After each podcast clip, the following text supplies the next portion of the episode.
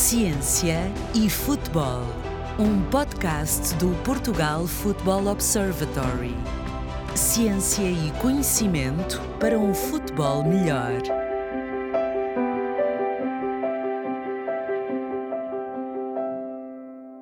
Olá, viva! Estamos de novo juntos para mais um podcast de Ciência e Futebol do Portugal Football Observatory. Desta vez para falarmos sobre o VAR, o Video Assistant Referee, sistema criado com o objetivo de ajudar a corrigir decisões erradas nos momentos importantes do jogo e alertar para situações que tenham escapado ao árbitro de campo. Portugal foi um dos países piloto desta experiência que mudou a arbitragem de jogos de futebol e é muito sobre isto que vamos falar com o nosso convidado de hoje. João Pinheiro, 33 anos, natural de Famalicão, árbitro da Associação de Futebol de Braga, internacional desde 2016, foi eleito melhor árbitro português da época 2020-2021, esteve recentemente no Euro 2020, tendo sido VAR nos jogos Turquia-País de Gales, da segunda jornada da fase de grupos, e ainda no Inglaterra-República Checa, da terceira jornada da fase de grupos, em dois encontros que tiveram equipa de arbitragem portuguesa, com Artur Soares Dias como árbitro de campo e Rui Tavares e Paulo Soares como árbitros assistentes. João Pinheiro esteve ainda no Euro Sub-21 em 2019, realizado em Itália, também com funções de VAR. João Pinheiro, viva, muito obrigado. Olá, bom dia, viva. Muito obrigado pelo convite, desde já. Muito obrigado, o prazer é nosso. Para começar, na sua opinião, e depois de quatro épocas de experiência com esse sistema, é já seguro afirmar que o VAR veio melhorar as decisões dos árbitros? Sim, sem dúvida. Acho que o estudo que vocês estão a fazer, e muito bem, mostra isso e acho que a generalidade das pessoas do futebol pensam o mesmo.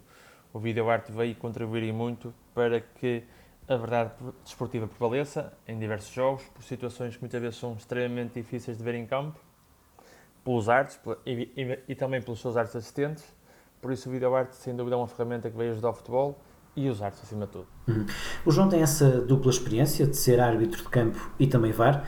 Em campo, sente-se mais seguro de, de que terá uma arbitragem positiva, que as coisas vão correr bem, desde que passou a contar com o VAR? Sim, com o passar dos anos isso é uma verdade que se pode dizer clara, porque com o, com o passar dos anos, com a experiência dos árbitros, a, a vida arbitragem está cada vez mais experiente, por assim dizer, está cada vez mais segura, cada vez mais a ajudar-nos no campo e quem está em campo sente muitas vezes que pode estar à vontade, que na maioria dos casos vai ter alguém que o vai ajudar a decidir bem para que no dia a seguir ninguém fale dele e não fale do seu trabalho e que no, no final o futebol saia, saia, saia a vencer, por assim dizer. E na Regi, onde já também tem muita experiência, quando é VAR, passou a olhar para a sua própria função de árbitro de campo de outra maneira? Sim, uh, acaba por ser interessante porque hum, nós somos todos muito parecidos, por assim dizer, uh, porque temos as, mais ou menos as formas de trabalhar são idênticas, mas acabamos de ver as, as situações de uma maneira diferente, acabamos de ver o trabalho do nosso colega, mesmo a nível internacional, os próprios artes internacionais têm maneiras de trabalhar muito similares às nossas, mas depois têm termos de comunicação, termos de, de abordagem ao jogo, que nos, vê, que nos faz fazer ver o, um, o jogo e o colega de uma maneira diferente. Sem dúvida que é uma experiência bastante enriquecedora para nós, se a quisermos aproveitar, para ver como os outros fazem, para também nós podermos evoluir. Nesse sentido, poderia afirmar que, ao fim destes quatro anos, o João passou a ser o melhor árbitro também de campo pela experiência do VAR, não só do sistema, mas da sua experiência como VAR? Sim, sem sombra de dúvida. Eh, a experiência de poder ver os outros, a experiência de ver o que os outros fazem, a experiência de poder aprender ao mesmo tempo com situações que vão acontecendo, eh, faz-nos crescer. A gente costuma dizer que aprendemos com os erros, e os erros fazem-nos crescer e nesse sentido ver algumas situações permite-nos a nós prepararmos de maneira diferente para situações futuras que nos possam acontecer a nós. Quem está na regi e quem está no campo consegue ao mesmo tempo preparar-se para isso. Uhum. João, falamos um pouco também da vertente internacional. Não é? Portugal foi um dos primeiros países a aderir ao VAR em todo o mundo, logo na época 17-18. Uh, eh, tem havido uh, várias vários convites para grandes competições internacionais, reconhecendo-se o trabalho que tem vindo a ser feito no nosso país quanto a este tema. Eh, o João Pinheiro esteve ainda agora no Europeu, como referimos. O que nos pode contar dessa experiência? Eh, Portugal, e, e, acima de tudo com a, com a aposta que a Federação Portuguesa de Futebol fez na videoarbitragem, nós fomos os pioneiros uh, na Europa com a videoarbitragem e isso parecendo que não, deu-nos um grande backup e uma grande experiência neste momento relativamente a muitos países na Europa que ainda não têm videoarte nos seus campeonatos. Já passaram 4 anos e temos diversos países na Europa que não têm. E isso depois vê-se nas próprias nomeações internacionais, que é a confiança que as pessoas lá fora, juntamente com o trabalho que o Conselho de Arbitragem da Federação tem feito, tem depositado nos artes portugueses, porque não foi só o João neste caso, temos o Arthur, temos o Tiago, temos o próprio Luís Coutinho que também já esteve presente. Uh, a UEFA, por assim dizer, apoia muito e aposta nos artes portugueses neste momento, em virtude muito deste trabalho tem sido feito ao longo destes quatro anos, porque somos árbitros com experiência, a nossa experiência está-nos a fazer cada vez ser melhores e isso depois vê-se nesse, nesses grandes palcos internacionais, europeus. Este ano também temos uma meia-final da Liga Europa, que já não tínhamos há algum tempo. Isso tem-se vindo aos poucos, uh, o crescimento dos artes lá fora, muito com este apoio da Federação, juntamente com o Conselho de Arbitragem, porque isto é um investimento grande que é feito que, e que acho que tem, tem, tem colhido os seus frutos não só internamente no nosso campeonato, mas também lá fora os nossos árbitros. Hum.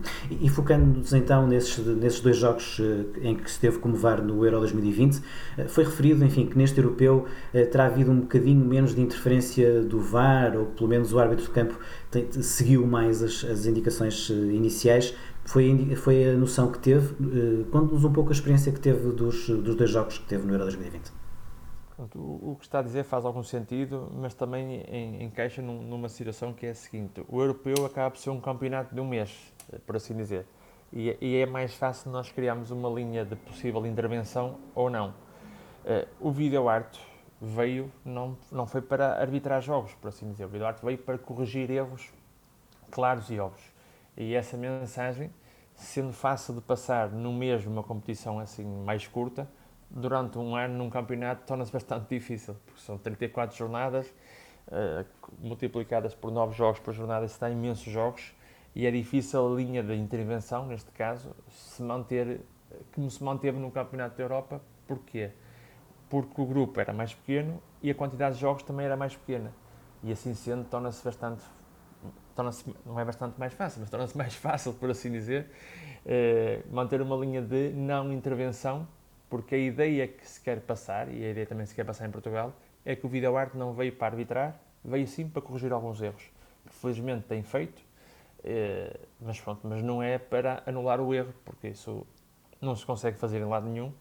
O videoarte é, é um ser humano, por assim dizer, e nós tiramos, temos, temos condições para ajudar, mas não é para corrigir, porque senão vamos em, em agora um bocadinho na nossa conversa e do estudo que vocês têm feito, se o videoarte aparecesse para corrigir tudo o que é erros, o tempo útil do jogo diminuiria muito, por assim dizer. Muito bem, e já vamos ao tempo útil do jogo, mas no fundo uh, retiro de, das suas palavras a ideia de que, enfim, os, esta experiência no Euro 2020 foi mais um passo num caminho que ainda é de, de, de evolução nesta, nesta experiência, não é? Sim, sem sombra de dúvida. A vida de arbitragem em 4 anos, tem 4 anos, não é? Por assim dizer, uh, não, não é uma criança, é um bebê. Uh, se comparamos normalmente ao, ao, ao, futebol, é uma coisa que está em constante evolução, que irá evoluir, não tenho dúvidas que irá evoluir em diversos pontos. Por exemplo, fala-se fala cada vez mais nas linhas de fora do jogo serem automáticas, uh, haver um programa que, que faça que, a linha, que o fora do jogo seja feito de uma forma automática. Uh, está numa constante evolução, vai evoluir ainda mais, não tenho dúvidas nenhuma sobre isso.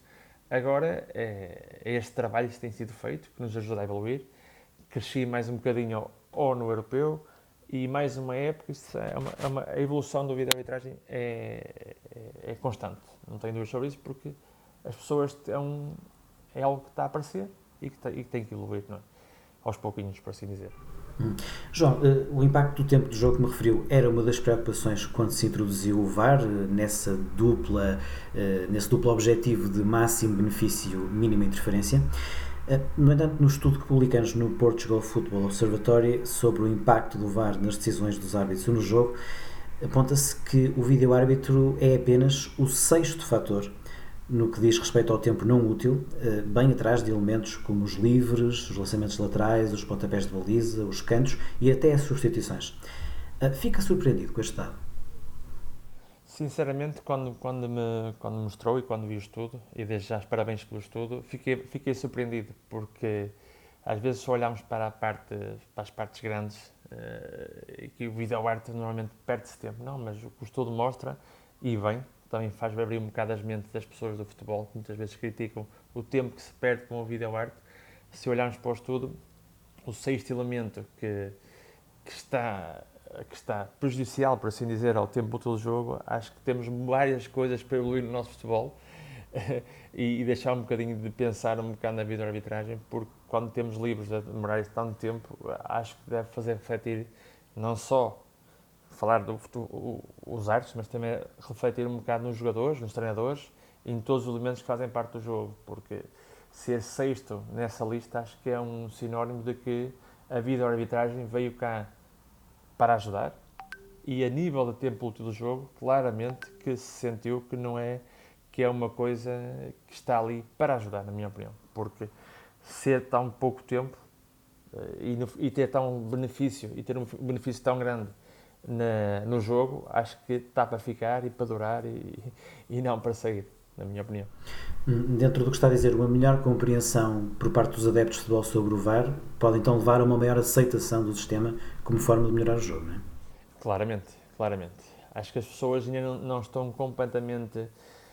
não entendem na totalidade o que é a vida arbitragem muitas vezes ainda têm dúvidas sobre certas questões, vão colocando dúvidas, é perfeitamente normal, porque como já, já, falá, já falámos aqui, é um sistema que ainda é recente, ainda não está totalmente clarificado para o adepto geral, mas também este estudo que vocês estão a fazer, se calhar vai desmistificar algumas opiniões que as pessoas têm acerca da vida arbitragem. E, eh, e, acho que isto é importante para todos, para todos os agentes de futebol, para, nos, para cada vez mais nos preocuparmos em, em futebol e não em outras coisas.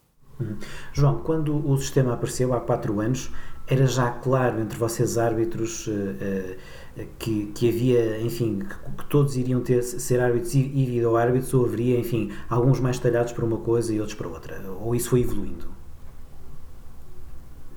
É, isso, quando, quando começou, honestamente, foi novo para toda a gente. é, nós todos saberíamos que íamos ser vídeo-árbitros e árbitros, eh, agora, com os últimos anos e algo novo que já foi criado, entretanto, é a carreira de vídeo-arbitragem. Neste momento, há árbitros que podem ser só vídeo-árbitros, por assim dizer. Neste, Portugal tem essa, tem essa função. Eh, a nível internacional, foi criado este ano também a função de vídeo-árbitro vídeo internacional. Eh, é um caminho que se tem feito para no futuro também, como existe a carreira só de árbitro assistente, existe a carreira só de arte, também vai existir uma carreira só de vídeo-arbitragem. Eu acho que faz todo sentido, porque acaba por ser natural. Há, nem, nem todos temos jeito para ser artes assistentes, nem todos temos jeito para ser artes, nem todos vamos ter jeito para ser vídeo-artes. E acho que essa, a criação dessas carreiras diferentes, acho que poderá ajudar no futuro a que quem segue a carreira de vídeo-arbitragem esteja mais preparado, com mais conhecimento e, esteja, e, e os benefícios depois vão sair no futuro nos jogos, com melhores decisões ainda. João, para finalizar e em jeito de conclusão possível de algo que, como temos dito, ainda está a entrar na quinta época de implementação, tem um caminho a fazer, poderemos, no entanto, já afirmar que o VAR tem contribuído para reduzir os erros e infrações passíveis de escapar ao escrutínio imediato do campo?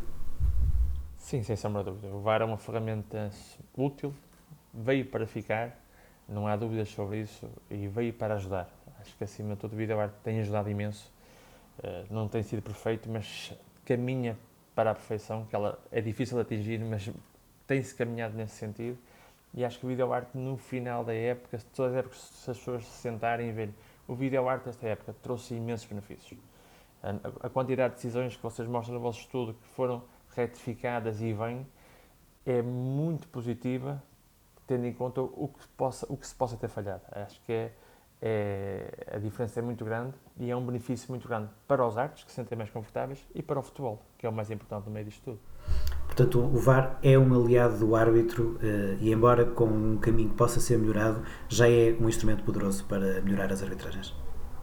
Sim, extremamente poderoso, extremamente poderoso. E nós, nós, vemos, nós vemos que cada dia que passa as decisões são corrigidas, uh, que no final a gente pensa assim, ainda bem que existiu o VAR porque se não existisse íamos ter aqui um erro que ia prejudicar uma equipa e, e que não havia solução. Mas naquele momento conseguiu-se corrigir e saiu o futebol vencedor, que acima de tudo é isso. E o vídeo arte tem melhorado imenso, está a trabalhar imenso para ser melhor. Nós trabalhamos imenso nesse sentido. Portugal está claramente num caminho uh, no topo europeu no que refere à vida arbitragem.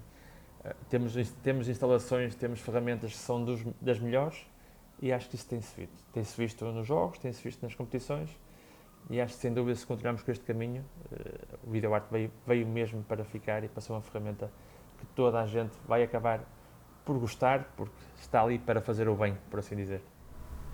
Muito bem, João Pinheiro, muito obrigado pela sua participação, pelo seu testemunho tão valioso para este podcast. Obrigado. E foi mais um episódio do podcast Ciência e Futebol. O meu nome é Germano Almeida e em breve voltaremos a estar juntos. Ciência e Futebol, um podcast do Portugal Football Observatory.